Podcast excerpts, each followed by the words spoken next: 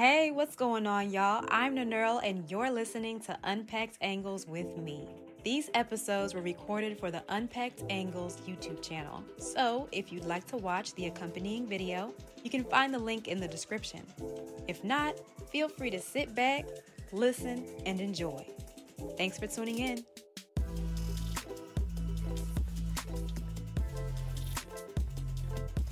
But anyway, I'm gonna be honest with y'all. I don't know about you, but I have been off my game lately, and it's been months for real. My morning routine is basically non existent. I have not been eating as well as I should. I have not been working out as regularly as I used to. And I don't know what has been up with my sleep pattern. I haven't been meditating or journaling as much either.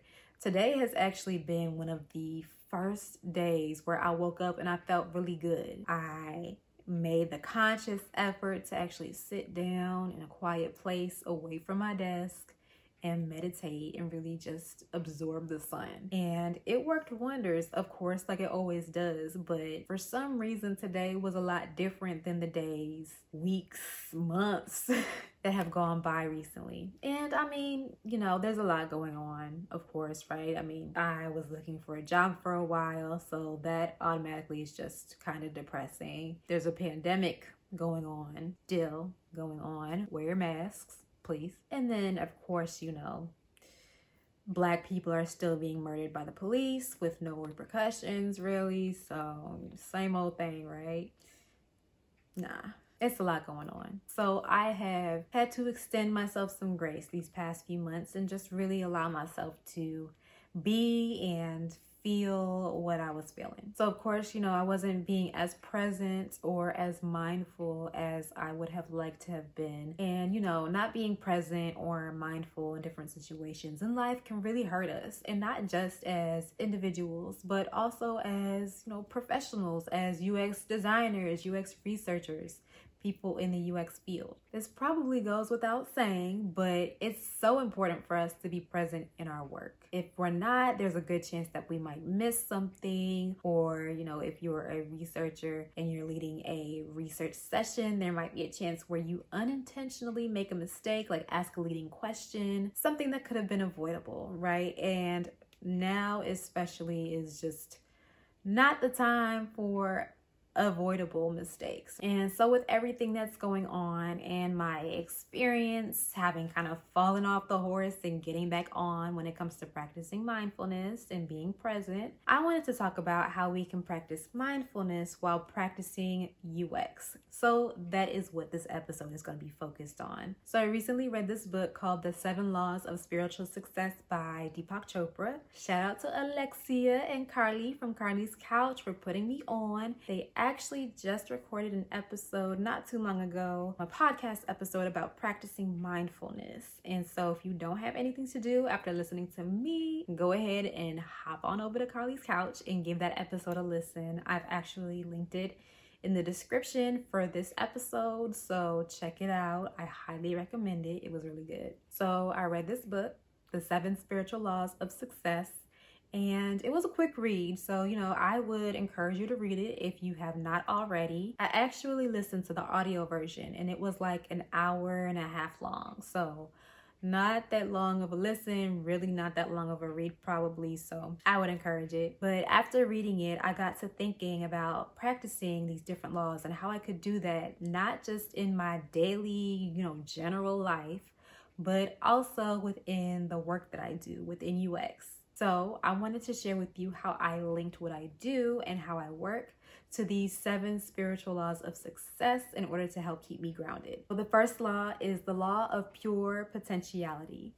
This law talks about discovering who you really are and what your true nature is. So, in the book, Deepak talks about a few different ways to kind of get to this point of potentiality or pure potentiality. So, he talks about meditation and, you know, sitting in silence and really just clearing your mind. That's really all it is. Decluttering all of these things that take up room in our brain and take space away from all of these other thoughts that we could be having. It helps to make room for potential as researchers, we might be bogged down by demands. People want to get information and know things like yesterday. Not even yesterday, like two weeks ago. There's always this pressure of working and churning out results and churning out findings. Your mind can just be bogged down at all times. When it comes to applying this law, for me, what that looks like is closing my computer, going for a walk outside, maybe sitting in the sun, actually meditating. And in this way, I make room for all of these things to kind of leave and dissipate from my mind, from my mental space, and make room for the flow of like creativity and innovation, new ideas, new thoughts. Sometimes I have my best ideas in the shower or in the car at the the most random times when my mind is not necessarily like super occupied. Like I might be doing something, but I also have a whole lot of room to think. This can be really helpful in trying to make sure that we keep our minds fresh about finding new ways to approach different problems that we're trying to solve. One app that I made really good use of for meditation is Headspace. I said made, but I continue to make good use of it. I use Headspace to help me meditate. They have a few different, like, I guess, categories you could say of things that you might want to focus on or things that might be cluttering up your mind or making you stressed out. So, if you have not checked out Headspace, I would encourage you to do it. There's also Calm, which I like for some things, but I've been using Headspace a little bit more. And also, I have another book recommendation. I'm just giving all the recs out today, I guess. If you don't know how to meditate or really want to dive in a little bit deeper about what that could mean for you, I would recommend reading The Untethered Soul by Michael Singer. It's the only book I've ever read so far that has made me feel very light as if I was on some type of high while reading it completely sober. so, yeah, check that out. The next law is the law of giving. This law is all about giving to others what you want to receive. So, like the flow of energy, the natural flow. So, giving in order to receive. I'm doing a lot of like arm movements. if you're just listening in the podcast, I'm going to stop. Yeah, so it's all about the flow of energy. So, the way I apply this to UX is just really constantly sharing my ideas and my like what I'm doing with others. If you're working with a team that maybe doesn't know the importance of research or maybe hasn't even worked with a researcher before, it can be kind of easy to get overlooked or be forgotten about in some instances. And it's not necessarily coming from a place of malice or malintent, but you know, you just don't know what you don't know. A lot of researchers struggle to really get involved and be, I guess, a kind of a part of the regular cycle and the regular process of a team, especially a team that's super new to any type of research. So if you really want to be involved, get yourself involved. I want to be involved right? I want to be in the mix. I want my team to come to me with anything and I want to go to them with what I have. I involve others in my work because I want to be involved. So by involving others, I involve myself. Essentially, you want to get your team what they need, right? So get what you want by getting them what they want. It's all about this flow of energy. So if you are feeling some type of way, maybe because you don't feel as though as a UX researcher or maybe even as a UX designer in some instances that what you're doing is being taken seriously or you don't feel as included, there's really no use in stewing on that and just kind of sitting and pouting and being mad about it or feeling some type of way. What really needs to happen is for the energy to continue to flow. So if it's not going in one direction, it might as well go in the other until it starts to kind of reciprocate itself. the more you put yourself out there, the more top of mind you're going to be for other people because of what you've done to draw attention to yourself and the work that you do. Prime example Two is the amount of people I've had reach out to me after seeing or hearing these episodes that I've been doing on Unpacked Angles. I didn't really think too hard about it, but me just putting out content and putting out my ideas and my perspective and my thoughts has brought back to me other people with other perspectives and other ideas and other needs within the UX field, which I just really hadn't anticipated. Like I thought, oh, you know, it would be cool, but it's happening and it's not necessarily something that I willed intentionally, but because I put myself out there, I let the flow come from me, it's now coming back to me. So that's just another example. Give and it'll come back to you. Next is the law of karma. I feel like there are probably a lot more of us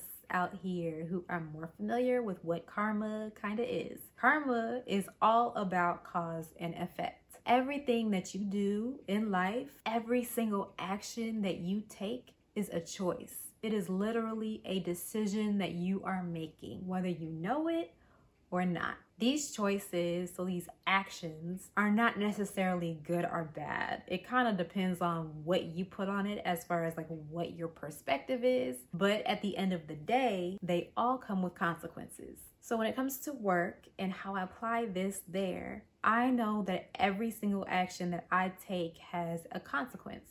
So, in a weird way, it kind of takes the pressure off of me when it comes to making decisions. So, it's either I choose the action that has the most desirable consequence, or if I don't know what the consequence is going to be for some choice that I make, I just make a decision and see what the consequences are. I don't have to stew on it. There's no need to perseverate and really stress myself out about not knowing what's going to happen if I make this decision or this decision. It's really just pick one and figure it out from there. So, this really helps me to become unstuck. I really don't have to sit too long with trying to make a decision that I have no idea what's going to be the outcome. I'll just do it.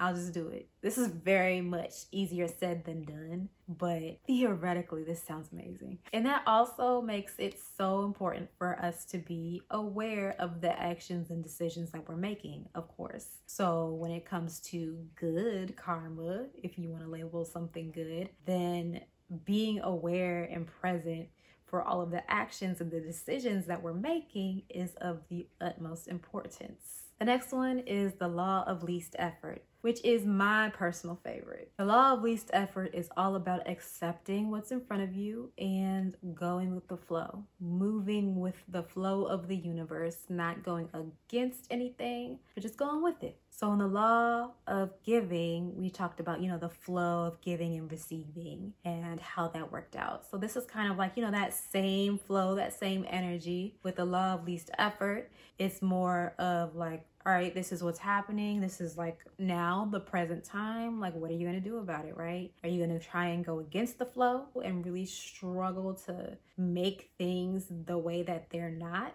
Or are you going to just kind of take responsibility for where you're at, accept things for what they are, and work with what you got? So, going with the flow, not fighting against it, because presently, where you are right now in this moment of time, things are what they are right? It is what it is. It is what it's supposed to be. There's no changing the present. It just is. So, how can you maneuver in a way that's going to be beneficial to you and the people around you? But then also is not going to require too much effort or too much work on your part by accepting what it is. For me, as a UX researcher, when I'm in a session and things are not going as planned, I used to freak out, right? This wrench had been thrown into what I had planned out very beautifully, I might add, and thoughtfully. And now things are kind of going haywire, things are going off the tracks, and all I want to do is make things right again. Me trying to go against the grain and course correct by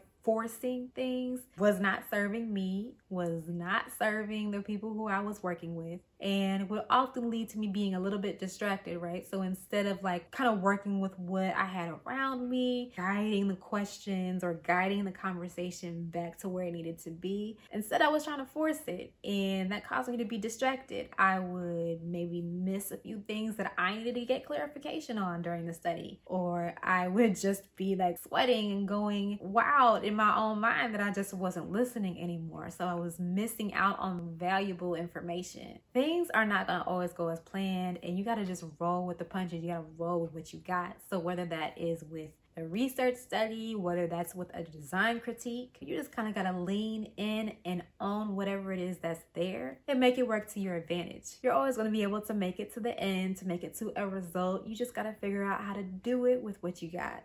Next, we have the law of intention and desire. So, once you're in this place of pure potentiality that we talked about in the first law, this law of intention and desire gives it more of a focus. This intention gives this endless pool of potential more of a structure. It organizes the universe in a way that works more for you and what you want. So basically, kind of giving structure to a freed mind. In the book, Deepak talks about visualization being a really strong application of putting out what it is that you want into the universe, making your intentions known and your desires clear. What do I want and what does that look like? So when I think about UX research and all that I have to do in my position, whether that's giving a presentation, leading a session, maybe even updating my team, I visualize how I want these things to go. I'm not necessarily focused on the results of everything, but more so on me and the way that I want to perform. I want to be present. I want to be able to speak clearly. I want to be able to communicate my ideas thoroughly while being concise. and I want to keep my cool while I'm trying to find my words if I may be thrown a curveball by a question or if I'm just kind of stumbling around in my head. And this law, this visualization, this technique really works. I remember having one of the best moderated studies I have ever had um, leading this research session. And maybe a few minutes before getting to the session, I visualized it going so well and me just being there and asking the right questions and catching on to things and being able to get clarification. And all of that happened, and I was just so blown away that this actually worked. to be honest. But yeah, it really does. Next is the law of detachment, which I think is probably one of the harder laws to appreciate and also to practice. So, this law is about detaching from things, right? So, you cannot actually receive anything in this world until you are not attached to whatever it is.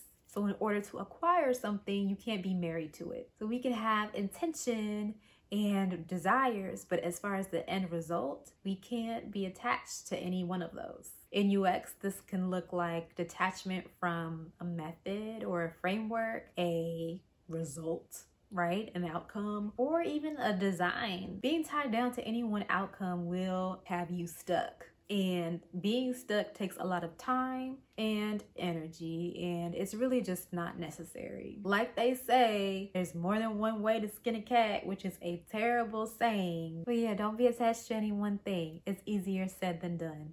Definitely. And the last law of spiritual success is the law of Dharma, which is essentially your purpose in life. We all have unique talents and something to us that nobody else in the world has. And so, the way that I try to apply this to me and my work is I insert my personality into what I do and also into how I work with other people. I'm not exactly sure where to actually pinpoint like where or what my true purpose is or what that one thing is that I do better than anybody else in the world, but I do think it has something to do with the way that I communicate and the energy that I bring. Although I'm not 100% sure how to describe that just yet. Anyway, that was the last one. I hope this was helpful in some kind of way, either personally or professionally. I hope that you learned something new and that maybe I inspired you to pick up one of these books. Yeah, I just really had a great time reading this book and connecting it to the things in my life life and also into the things that I do for work. And I'm having a great time sharing it with you as well. I have some additional resources that I have linked in the description of this episode that go more into practicing mindfulness in UX and also just like within your job, period, professionally at work. Thanks for tuning in to this episode of Unpacked Angles. If you liked what you heard, let us know by leaving us a five star rating and a review. If you didn't, hit us up on our website at www.unpackedangles.com or on social media at Unpacked Angles and let us know what we can do better. Until next time, deuces.